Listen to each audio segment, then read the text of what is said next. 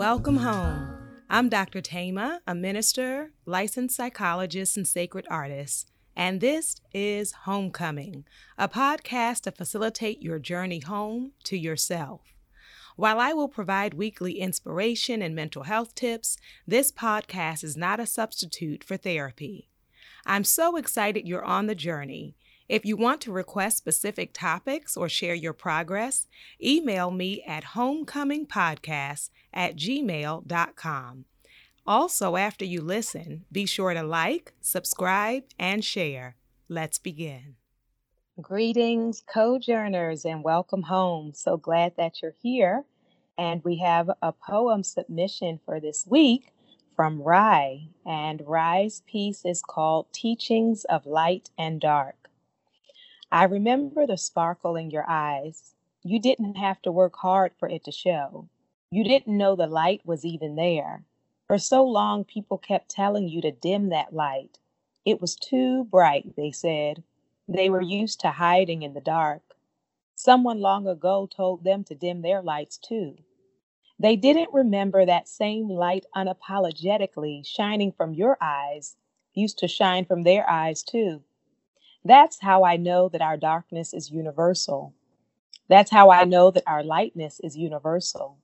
My pain, the pain I feel inside of my heart, I see you feel it too. The joy gushing out of my eyes, I sense it in yours too. Our love is universal. Our love is transformative. Our love is what we are.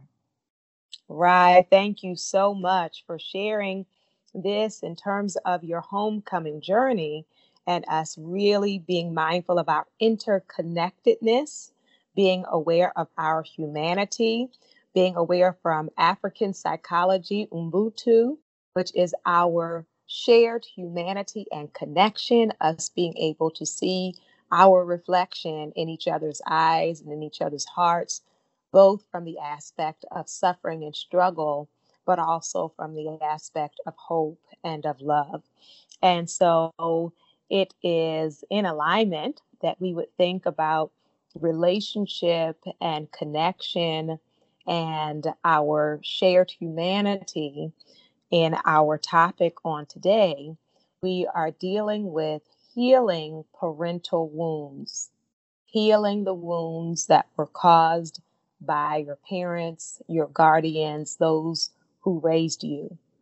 And we know that those wounds vary in terms of their depth, in terms of their width, in terms of their source. That some of you who are listening carry parental wounds that were a result of physical violence and abuse. That some of you carry parental wounds that come from sexual violence and molestation, that some of you carry the wounds of emotional, verbal, psychological abuse from the very mouths of those who should have affirmed and supported and nourished you. And then some who are listening carry the wounds of parental abuse in the form of neglect. That it was not an assault on your body, and it was not verbal daggers. There was silence and absence, sometimes a physical presence, but emotionally absent, and sometimes even a physical abandonment and not being present to nourish, to guide, to direct, to love in a healthy way you in terms of your own development. And this topic I am addressing as a result of multiple requests. And so some of you wrote about wanting help healing from narcissistic abuse from a parent. And some of you wrote talking about healing from rejection, being rejected by your parents as a result of your LGBTQ identity and the emotional abuse and neglect, the verbal abuse and the abandonment emotionally by your parents. And then others wrote in talking about physical, sexual, and or verbal abuse by their parents. And so one of the challenging things about being wounded by our family members is that often it has happened, or at least started at such a young age, that when we are able to develop in a safe and affirming environment, and then a violation happens later in life, there is a sense of self and identity that we can call upon that is pre-trauma or pre-violation. But when we are raised by the people who wounded us, who hurt us, who neglected us, who disrespected us, then often that violation or abuse or harm started so early, for some people even prenatally. And I should mention also those who wrote in who grew up, the children of alcoholics, the children of parents who were struggling with other addictions as well, and the impact that that had and has on your life. And so I want to first appreciate those of you who are listening and have decided to make this homecoming journey, even though your actual association with home is not a healthy place or a loving place or a pleasant place.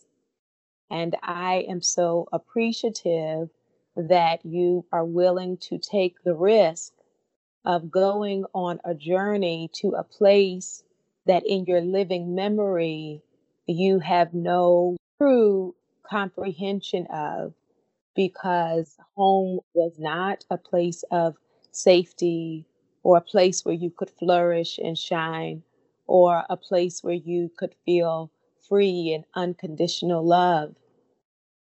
But I am excited about the fact that even those who never had a real sense of home, or an inconsistent sense of home, or an unreliable sense of home, I am so glad that you have come to the awakening that I can create for myself what my parents either couldn't give me or wouldn't give me. That I can choose to create for myself what I was denied. That I can create a life and a space for myself, even though the script I have been handed is one of insecurity, is one of instability, is one of a lack of safety and a lack of honor. That when I have grown up in a place of shame, of fear, of rigidity, of danger, in my mind, in my body, in my heart, in my spirit, that I still know that the place I lived was not my home. That there is a home within me, and there is a home that I can create that is not reflective of, that does not match the home that I escaped or that I survived. And I am mindful, even as I say that, that some of you who are listening may still be living in that home, that for various reasons, some of you may still be in that environment. And I want you to know that even when your physical home is not a home, that you can access a psychological, spiritual, emotional homecoming to really come back to yourself. That sometimes in order to survive those places, we had to disconnect. That sometimes when you are in a toxic environment, it requires a dissociation of sorts. It requires a separating of mind from body. a spirit, removing spirit from body, tucking parts of yourself away.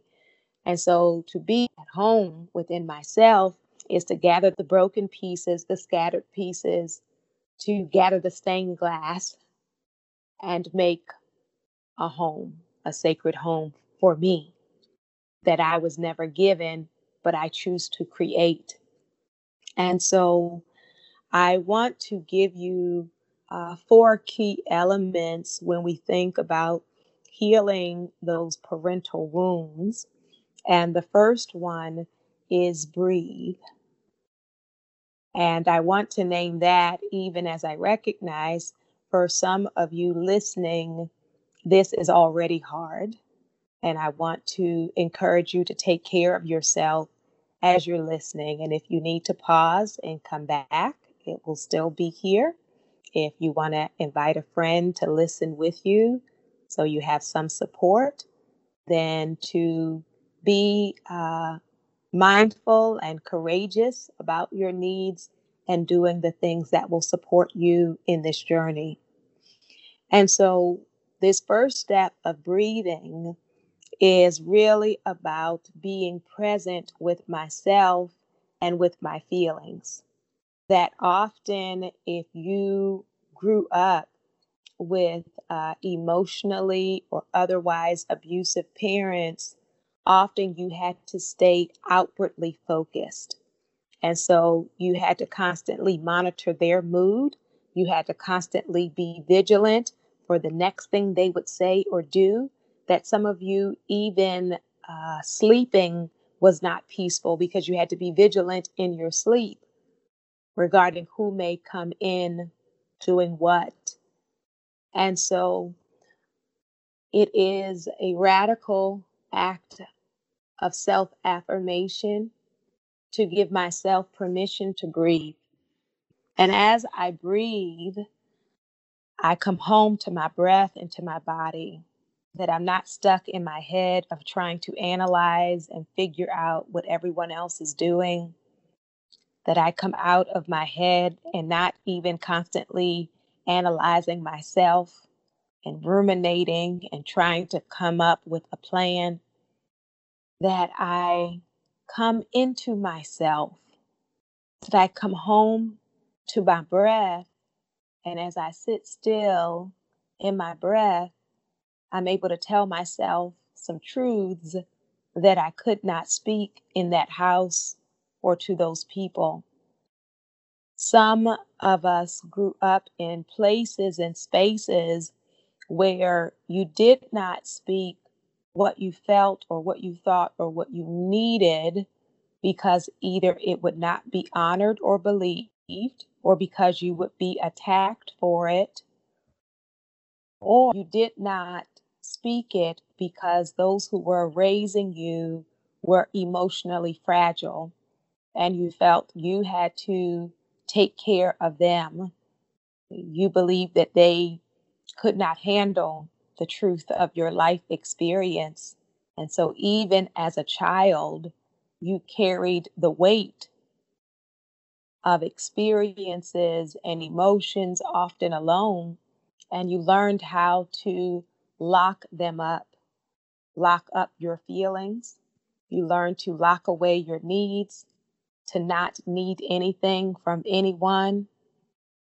You taught yourself how to manage all by yourself, even at 5, at 9, at 12, at 15. And so for those who have spent a lifetime buckled up, those who have spent a lifetime emotionally bound, a part of your healing is in your breath and allowing yourself to feel beyond the presentation of being super strong or the presentation of not caring or the presentation of saying it doesn't matter anyway and I don't care. When underneath all of the I don't cares is a broken heart.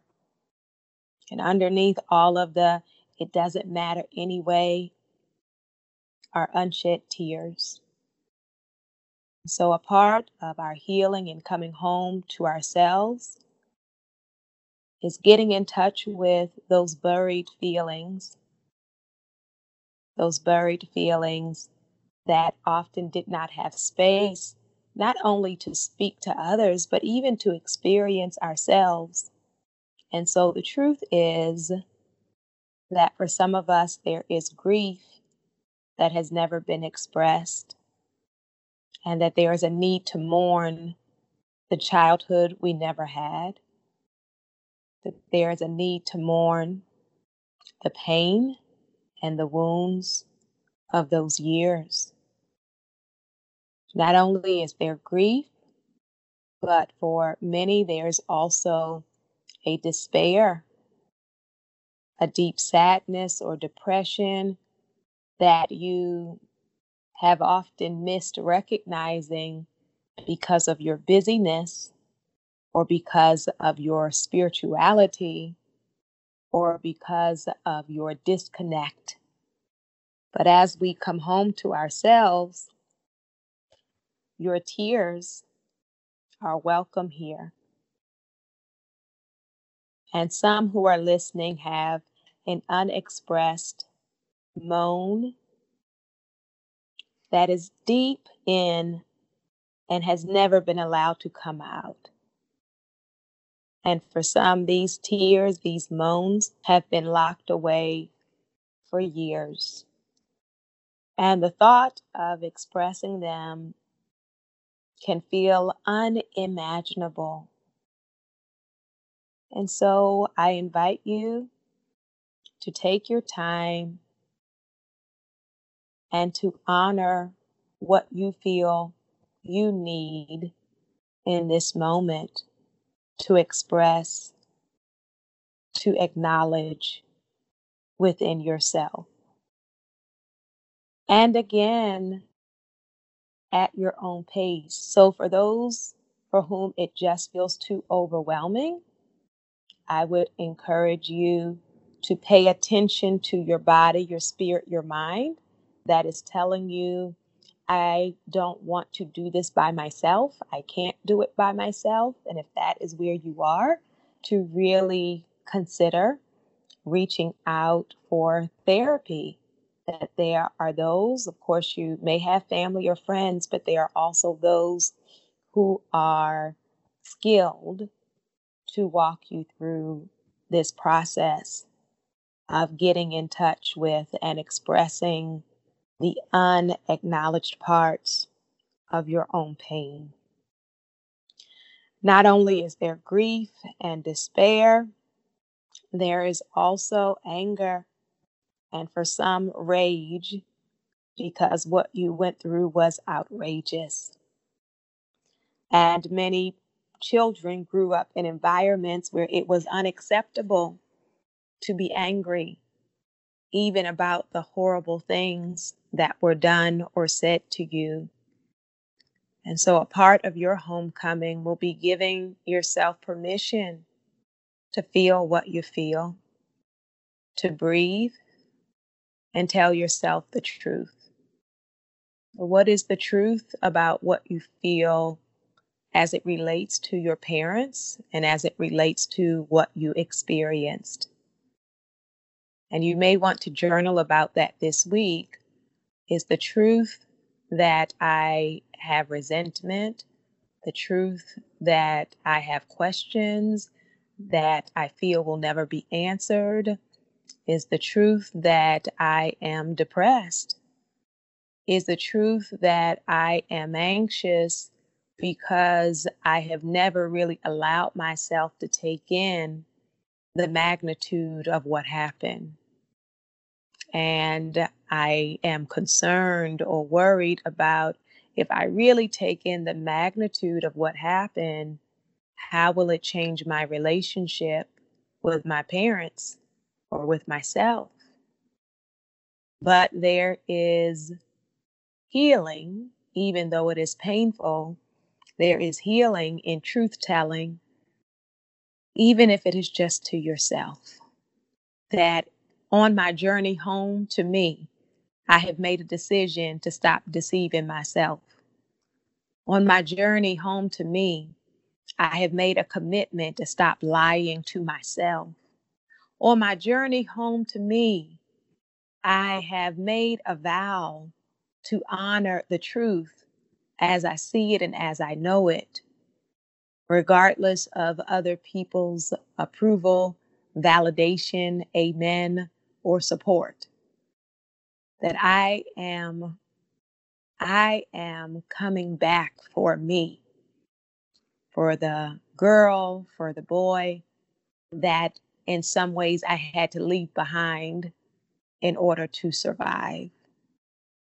And so we breathe and we connect with what feelings there are. And I want you to know that it's complicated, that whenever we're dealing with those who knew us up close or who know us up close, it can be complicated because some of you are thinking, well, you know, you don't know, I was a bad kid. So, you know, that's why they had to do what they did. And so it is important for us to really sit with trying to justify abuse, right? That even if a child, especially when a child is acting out in a particular way, there is a need there that we need to address, but that is not a justification for verbal, physical, sexual violence or abandonment. And so I encourage you that even as you tell yourself the truth and you're wanting to own your part of it as an 8-year-old, and it's important that you really take into consideration, you know, these childhood years. Often we are judging ourselves as children by the standards of ourselves as adults, right? That surely as an adult, I would make some different choices than I did when I was 11, right? But when you're 11, you're 11, yes? And so I breathe and give myself permission to not have known some things, to have been unaware of some things.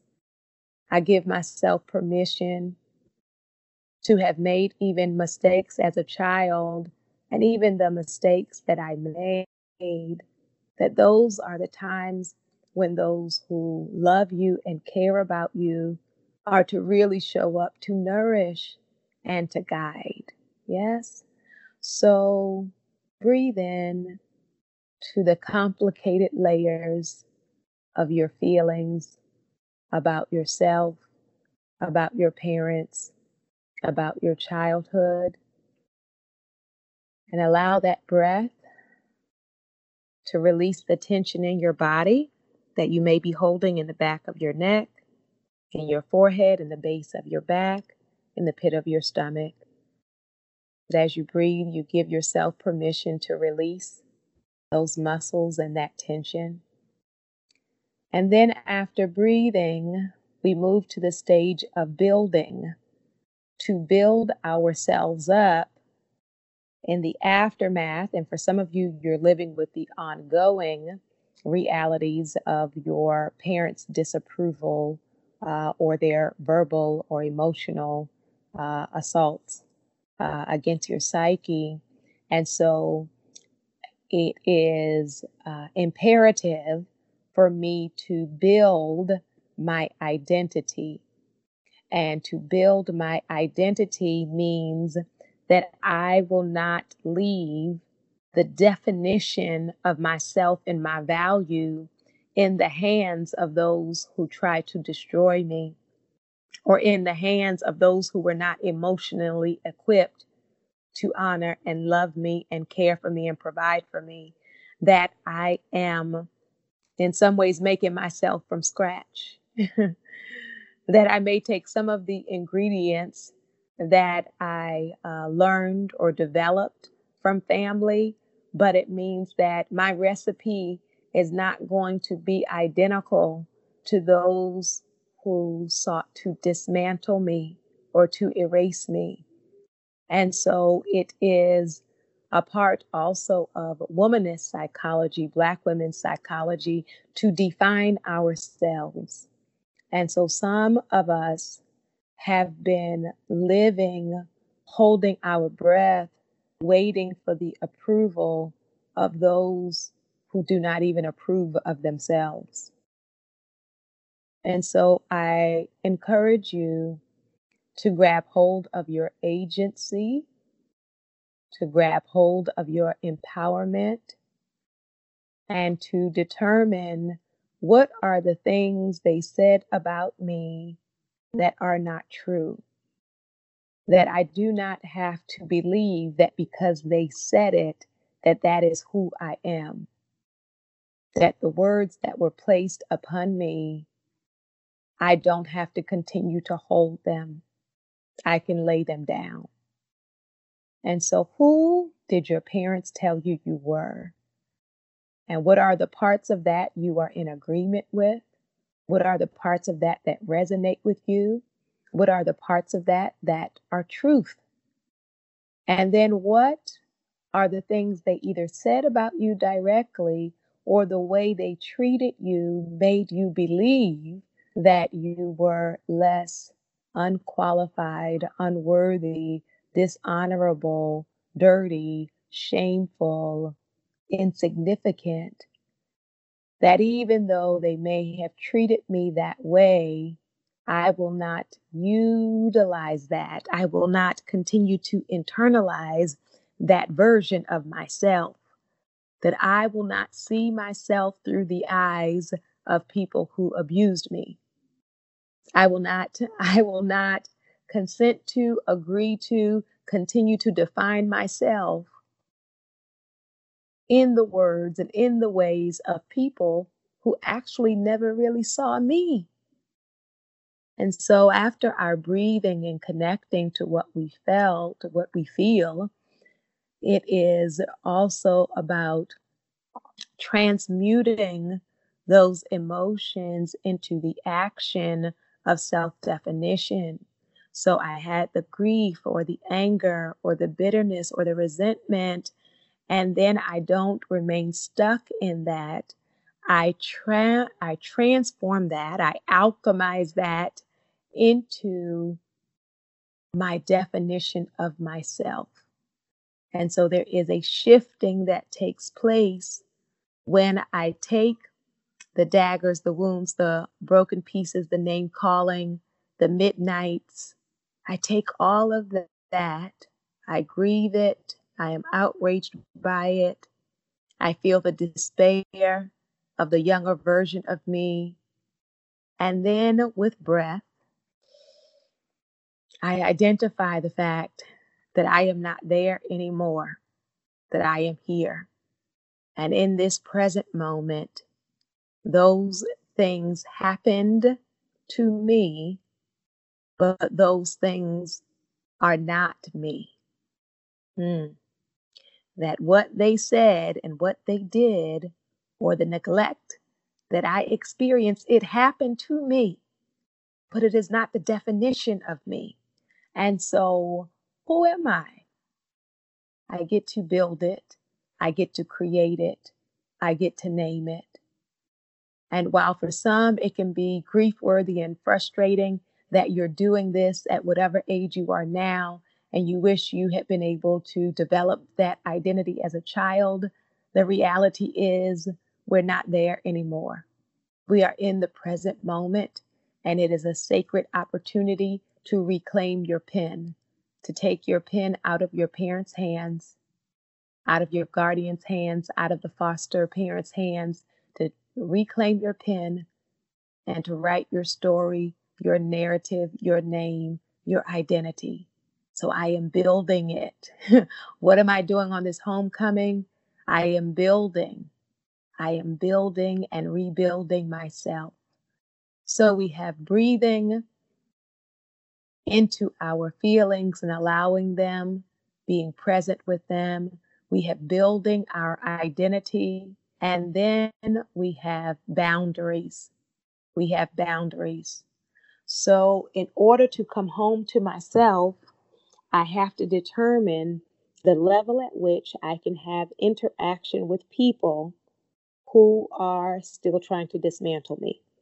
So it's one thing if your parents had some kind of transformation, maybe they got sober, maybe they went to therapy, they are repentant about what they did.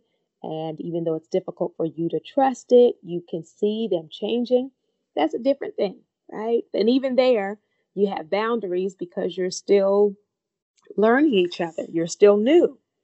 But for those of you who are dealing with parents, guardians who still have that same mindset, who are still engaging in that same behavior, that are still rejecting you, condemning you, erasing you, trying to control you, then it is going to be important for you to set up some boundaries for your own health and wellness.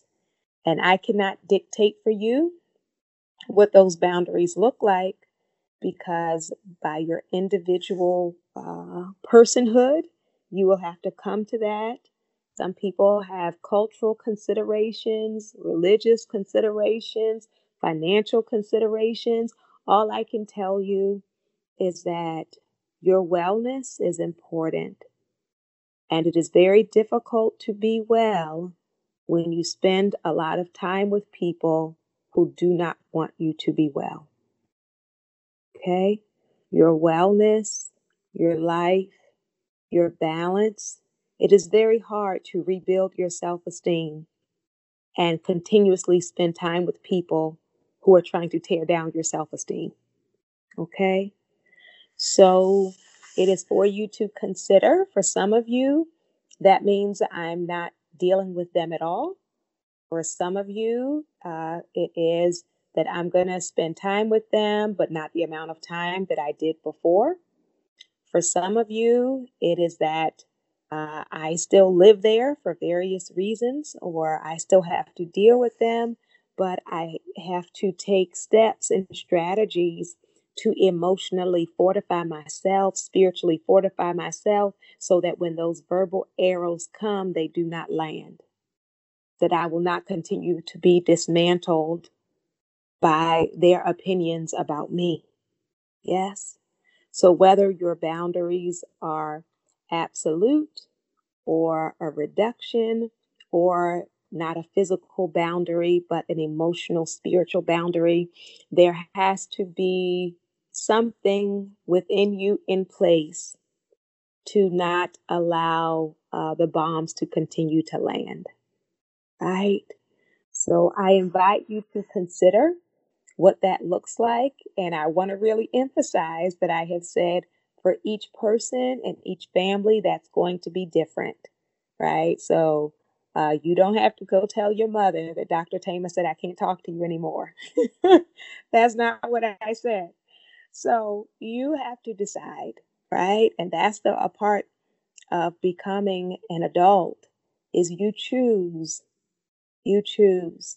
right? And so to own your decisions, and you really search your heart about what is conducive, what works for your mental health, for your functioning, for your flourishing. Yes. And then the last step is the bridge. So we had breathing into our emotions. We had building our identity. We had setting up boundaries so that we are not continuing to be violated. And then the last one is the bridge, which means, which really speaks to some of us have been stuck where we are because we are waiting for our parents to parent us in order for us to move forward with our lives. And I want to tell you on today that some of us, it's time to build the bridge over your parents' inadequacies in order for you to get into your future. That if you have been stuck and stagnant, waiting for their love, waiting for their approval, waiting for their guidance, if you have been stuck in this place of grieving the childhood that you had and the childhood you wish you had, that if you have been stuck, I want to tell you the difficult and yet empowering news that some of our parents will never be able to give us what we wanted or needed. That is the difficult part.